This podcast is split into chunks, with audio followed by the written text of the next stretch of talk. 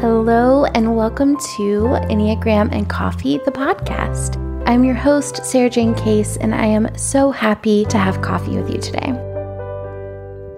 Today, we're going to dive into a list that I did on the feed, and I get to go in deeper with you. This is one of my favorite things that I get to do on the podcast because a lot of times, you know, I'm creating these graphics and they're in this like one by one square, and I get to get my thoughts out in like a very short sentence. But there's so much more to say. And getting to expand on them in the podcast really gives me the opportunity to give you all of the thought behind what I was making. So this list is called Try This. And I just sat down at my desk this morning and thought to myself if I could encourage each Enneagram type to start implementing something into their life this week, what would it be? And I just went through each number and picked the very first thing that really came to my mind. So I'm going to read each of the numbers to you, read out the thing that I want you to try, and then tell you what my thoughts are behind that and how it works. So, type one, I put experimentation versus self discipline. Here's the thing ones are amazing at discipline, right? Like you guys know how to do what you want to do. And if you're a one and you're saying, I'm not so good at discipline, I have a hunch that maybe your standard for being self disciplined is a little bit higher than mine. So that I would still say that you're very disciplined, even though maybe you don't feel like you live up to your own standards of what that means. But the problem that I have with discipline, and maybe I'll just read a little bit from the book about this because I did write about this in my book. Yeah, let me open that up real quick. Before I start reading from the book, I, I want to say that I think the problem with discipline is that it invites in shame. And it's also, I don't think, ever really worked for anyone. Like maybe it works temporarily, but then eventually that discipline starts to fade. And then instead of feeling like curious about that or interested in what that is, people who are focused on disciplining themselves start to feel like they're falling short, like they're not good enough, like everyone else is actually disciplined and they're the only ones who aren't. So I want to kind of nudge you away from the discipline path. And I'll read you a little bit mm, from my book about, about this specifically. This isn't just for ones, I wrote this for everybody. There are self help gurus out there teaching the path to growth and change is simply to focus more, to keep going even when it sucks, to buy more products, and just be better. And I couldn't disagree more. Personal growth isn't about discipline, it's about understanding and making micro shifts to be closer to who you want to be. It's about the relationship. I used to think that my lack of progress meant that I wasn't trying hard enough, or honestly, that I was a failure. If I could just discipline myself enough, then I would be worthy of the good things I wanted in my life.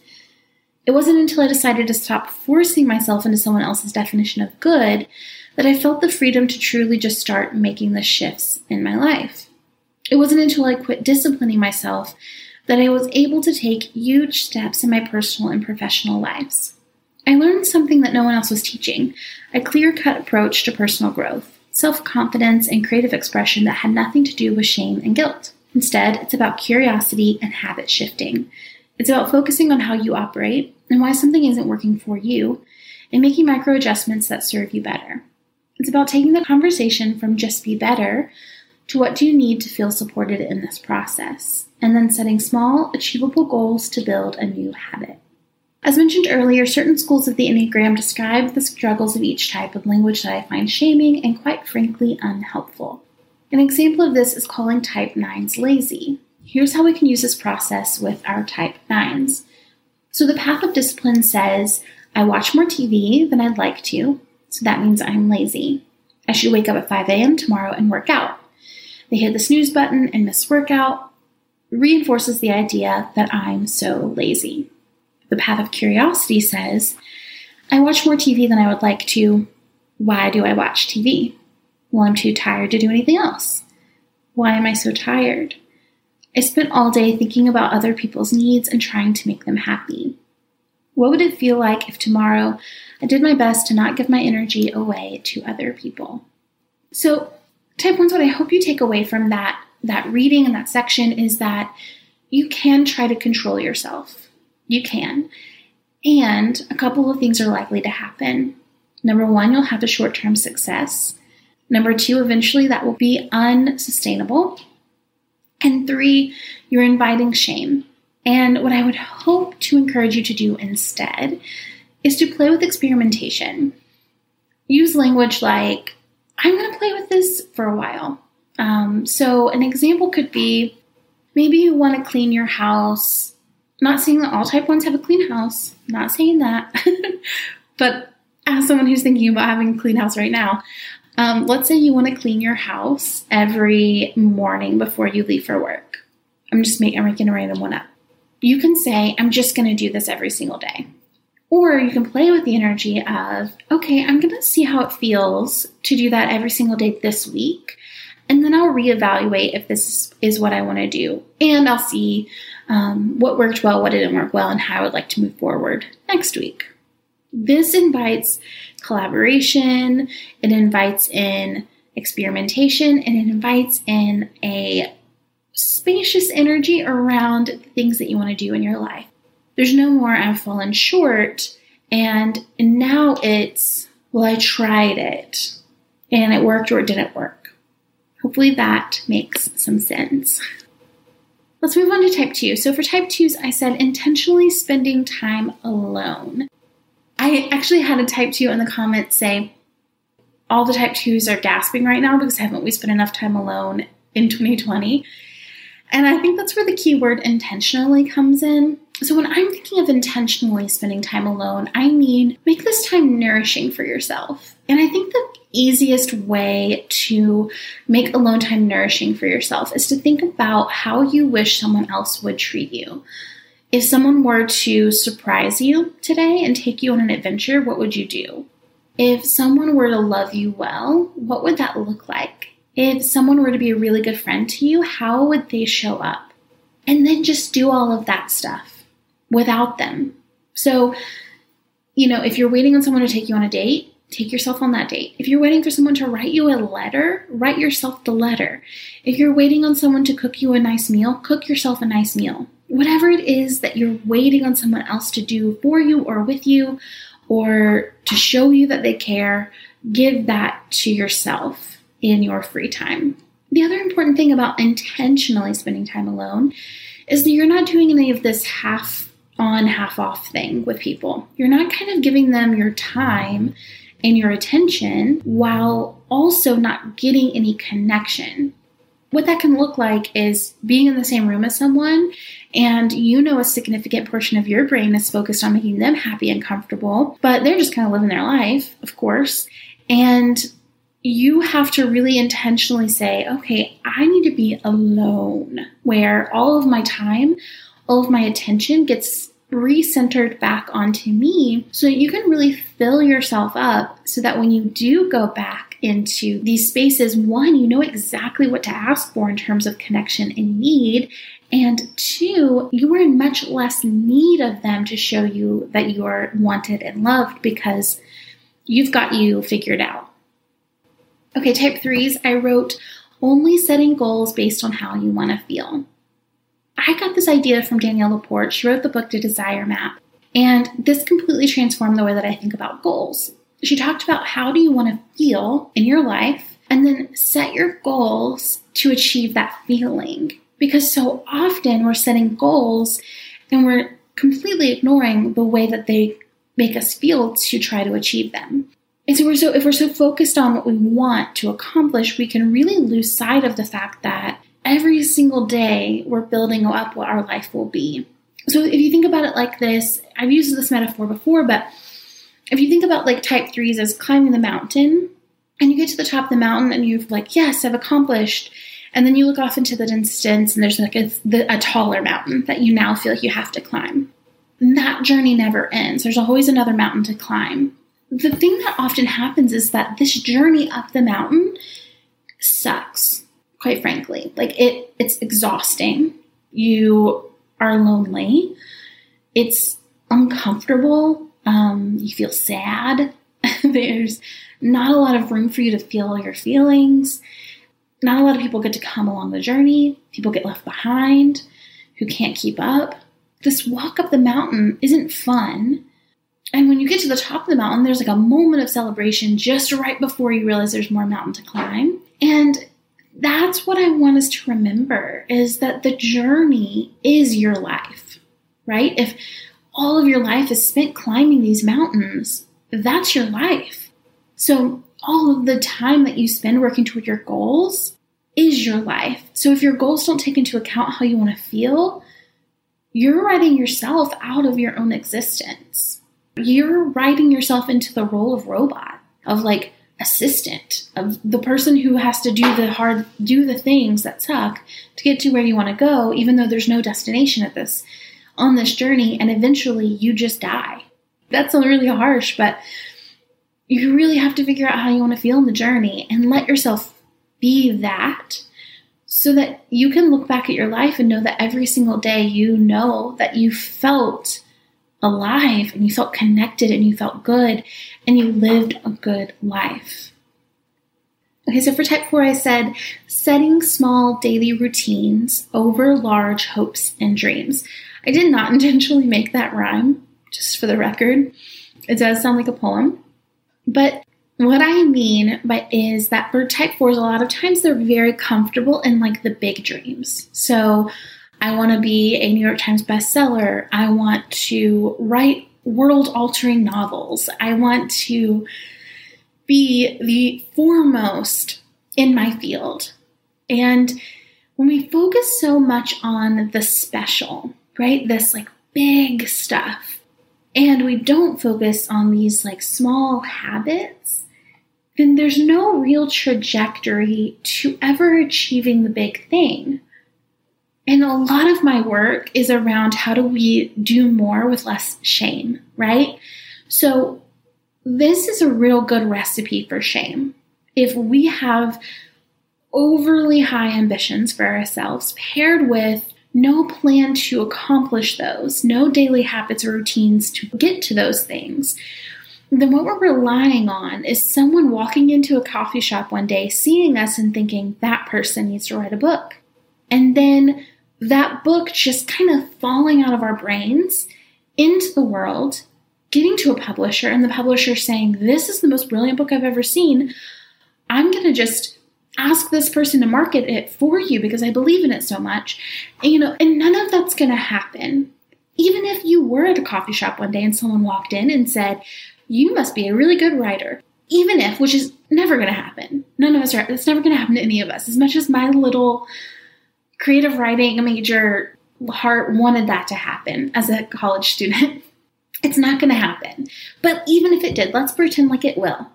You still have to write the book, so it has to get out of your brain and into paper.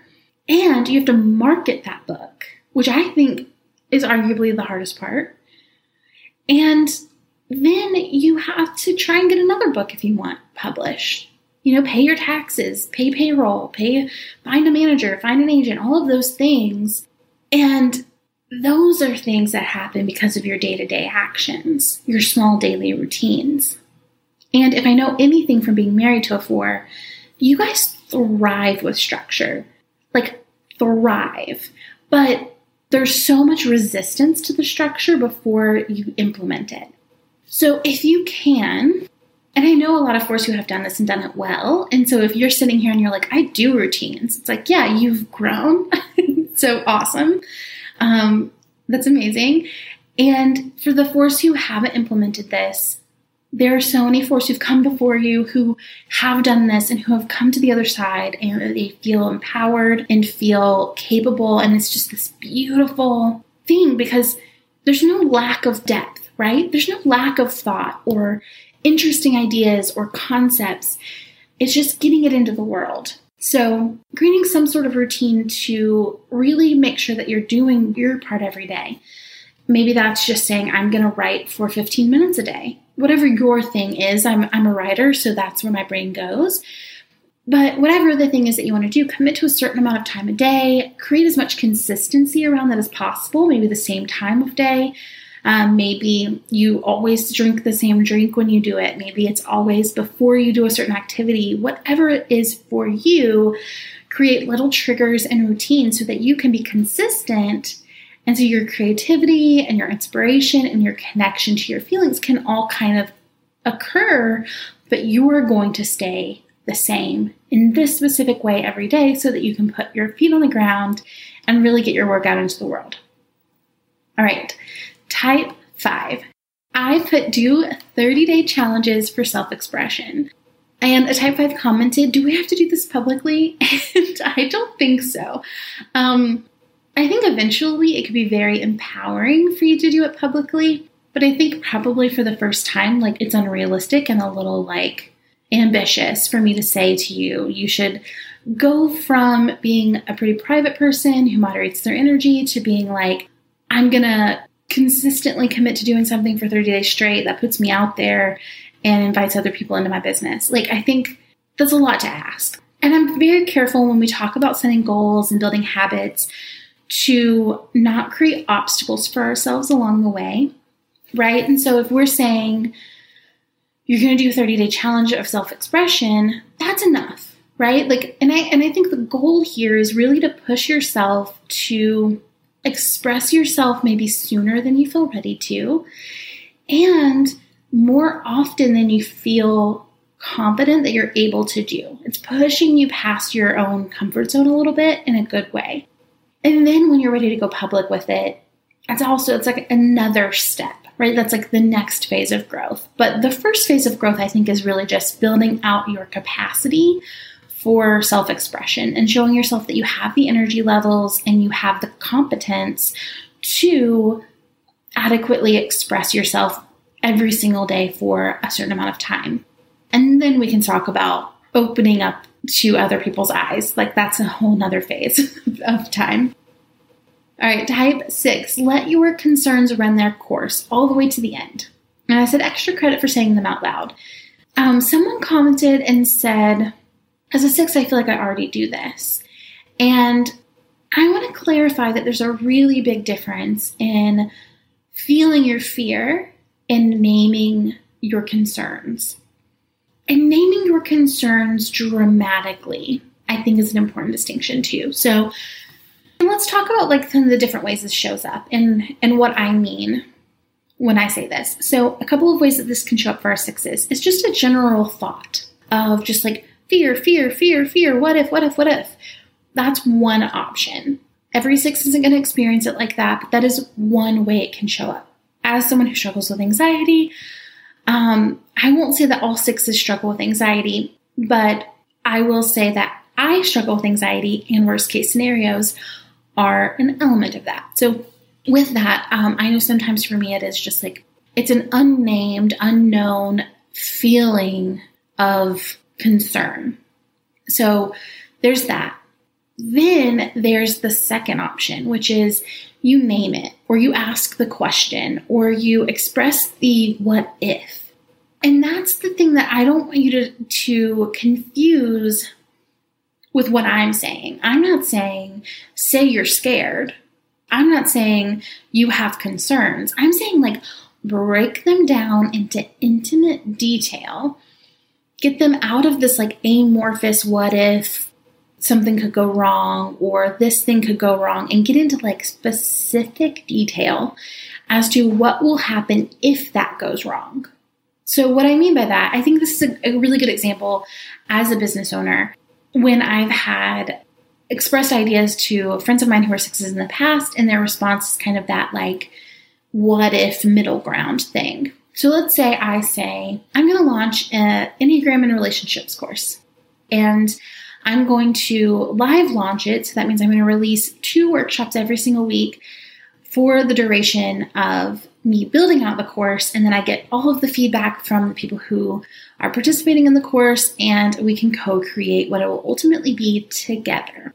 Then my type six friend says, Well, what if you get the feedback that like they don't like the course? And that's where it usually stops, is this kind of like what if and then end. We need to get into what that what if is. What are you afraid of? What if, you know, like, okay, they don't like the course. What do we do then? You know, and I say I pivot. You know, like I get the feedback and I hear what they want, what they don't want, and I pivot. I can change my teaching style to match what they need because I'm confident in this topic, so I know that I can deliver what they're craving. If one person's upset, we can you can address them individually. You know, we can or what if everyone hates it and they all want their money back and there's no way out? and it's like, well, that's why you have, you know, you sign agreements. They know what they're signing up for. They know they get a discount for it. They know there's a return policy that's clear cut and we're protected and we have business insurance. You know, what because what way happens is when we run it to its course, it's really not so scary. But when we it lives it's this amorphous fear of this thought about like what if, what could occur, what what might happen it's scarier. It's much worse than just naming it out loud and being honest about what it is we're concerned about. Because once we really name it, it's not so scary. I used to do this with type 6 clients when I was helping people to leave their corporate jobs. And we would run it to the course of like, if I leave my job, I start a business and it doesn't work out and I lose all my money and I can't pay my rent and I'm living on the street and no one wants to be my friend or my family anymore. And now I'm alone and I die there. You know, that's like the worst case scenario. But like before we ever get to that point, you have a savings plan, you apply for another job, and you're likely already in the worst case scenario, right? You already you're going to end up in a job just like the one you're in already, and you're already living the worst case of what you're afraid of, really. But the the amorphous what if, like that's big. It feels so big, but it's really just not so scary if you say it out loud. Okay, I'm going to move on to type 7 because 6 is I think I, I harped on you for a while there. I'm sorry about that. Okay, type 7. Speak your negative emotions out loud, either to yourself or to someone else. And I think this is kind of piggybacking off of that 6 idea, right? If it's sevens, what we often do is we kind of feel this like amorphous feeling. So maybe it's not necessarily a fear, but it's a feeling and we don't name it, we try to outrun it. So we're trying to like outpace it. So if I stay busy enough, then I won't have to feel it. If I'm around people all the time, I don't have to feel it. If I'm constantly consuming content or reading or listening to books or listening to podcasts, I don't have to feel it. For me, I have gotten to this point where I have to try really hard not to hone in on what could be causing that feeling and tempting to eliminate it. so um, it's so much easier to simply acknowledge it. And so I like to name it like fear. I'm feeling loneliness. I'm feeling anger. Feeling disappointment. Feeling judgmental. You know, really naming those negative emotions by their name. And what that does for me is it honors them so clearly and doesn't overcomplicate them because if I try to source them out, I get into stickier messes, you know? I, I get too scrambly about it. And that energy for me around negative emotions has never served me well. It has created rifts in relationship. It has created dents in my bank account because I'm trying to just like buy the things that will make me feel better. You know, whatever it is, it's never worked. It's so much simpler to just say out loud, I'm feeling lonely. It's so much simpler if we can just name our feelings, let them exist, don't try to solve them, and just be comfortable with the fact that they're there. All right, type 8 yoga a type 8 commented and they were like, I like that type 8 was like simple, to the point, direct, and um, and it's true. I it is simple and to the point and direct. And you know, I think yoga is so important for our eights because I think of the two greatest gifts that I received from being like a regular yoga, practicing yoga on a regular basis. There's two major things. The first one is I learned my limitations. Yoga does an amazing job of teaching us to listen to our bodies and to honor our limitations, to not push ourselves past what's healthy and safe for our bodies. And that was the biggest lesson. That is like, if I took nothing else away from yoga, and if you as an eight took nothing else away from yoga, that's the bee's knees, right? Like that's that's enough. The second thing that I took away from yoga was this one sentence that one yoga teacher said to me a long time ago, and it was, Thank yourself for being here. And when I heard that, that was the first time I'd really considered that I did do that. Like I did show up. I like, I brought myself here. I stuck through this practice. I come here five days a week, an hour and a half every day. And like, yeah, thank you, self. Like, thank you for showing up. You know, thanks for doing that.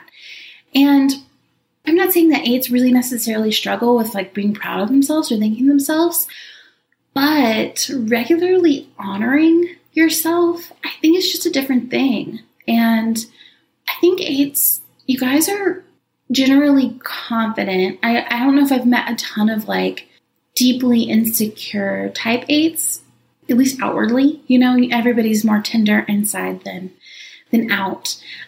We all have insecurities, but I would say confidence is a strength of most eights and belief in your competency. But I also think you take yourselves for granted a little bit. And, and there's a lot of power in you and a lot of strength. And I think if you really can sit still and think about what causes you to be so strong and how well you really do show up for the people in your life, I think there's something there.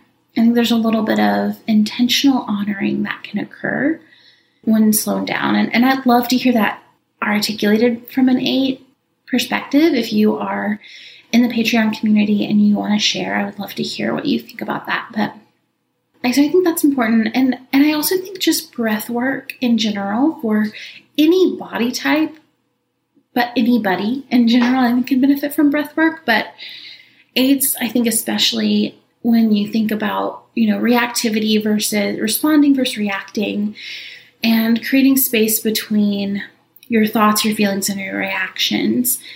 I think breathing and learning to breathe is really, really big and really important, and yoga can help with that as well. All right, type nines.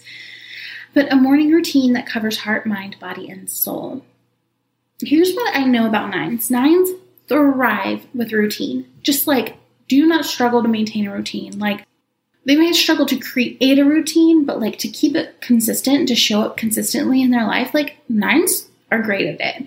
And so a lot of times when nines are working toward a new goal, I like to say, like, can you tack this onto your routine? Because if you can tack on a small habit into your routine, you're gonna you're likely to thrive. But first we really need to create the routine. So I like to say cover your heart, mind, body, and soul. So, what does your heart need this season of your life? And can that be part of your routine? What does your mind need? What does your body need? And then soul is going to mean something different to everybody. For me, I think of that as like my creative side, like the part of me that needs to create things and needs to write. There's some of you, I know a lot of you guys are religious, and so there's going to be that element of things coming in for you. Um, you know, I like to meditate, that covers that for me as well. So, Anyway, all of that, I would say make sure that your routine covers your heart, mind, body, and soul. And then once the routine is nailed down and you're maintaining it, it's already done, then anytime you have like a new thing you want to accomplish, think about a small piece that you can tack on to your routine. That way, it's not a whole new world, it's not a whole new thing. You don't have to remember that you're going to do it, you don't have to figure out how to prioritize it. It just becomes the thing that you do right after your routine. It's part of your routine. You just keep going. So, I would love to hear from you guys how all of your suggestions felt. If you try them, please let me know. Either tag me in Instagram stories or tell me on Patreon or comment on the post in the feed. This one's again called Try This. And just let me know how you experienced all of this. If you have more questions as well, let me know. And as always, creating this content is an absolute joy for me. If you enjoy the podcast, the ratings and reviews that you leave, especially in iTunes, are a really big deal for podcasters. They mean a lot. It helps me to get um, sponsorships. It helps me to get good guests on the podcast when I have guest typing episodes. And you know, it really helps other people to find the work that we're doing. So if you can, um, if you have just a second, all you have to do is search for Enneagram and Coffee in iTunes. And then from that search, go to our homepage and leave a review. Obviously, I want you to leave a five star review if you enjoy the podcast. Five stars amount. And it also helps me to know what kind of content you like. So if you share what are your favorite kind of episodes, it helps me to know what kind of content you want more of. And if you're not already a member of the Patreon community, I would love to get to know you. We have a monthly call every single month, and I do a behind the scenes, unfiltered, here's what's going on in my life, here are my current Enneagram thoughts, my thoughts about the community, completely unfiltered, unedited, and right there for you every single Friday morning. So yeah, hopefully you'll come join us over at patreon.com slash Enneagram and coffee. As always, this is so much fun, and I will see you in the next episode.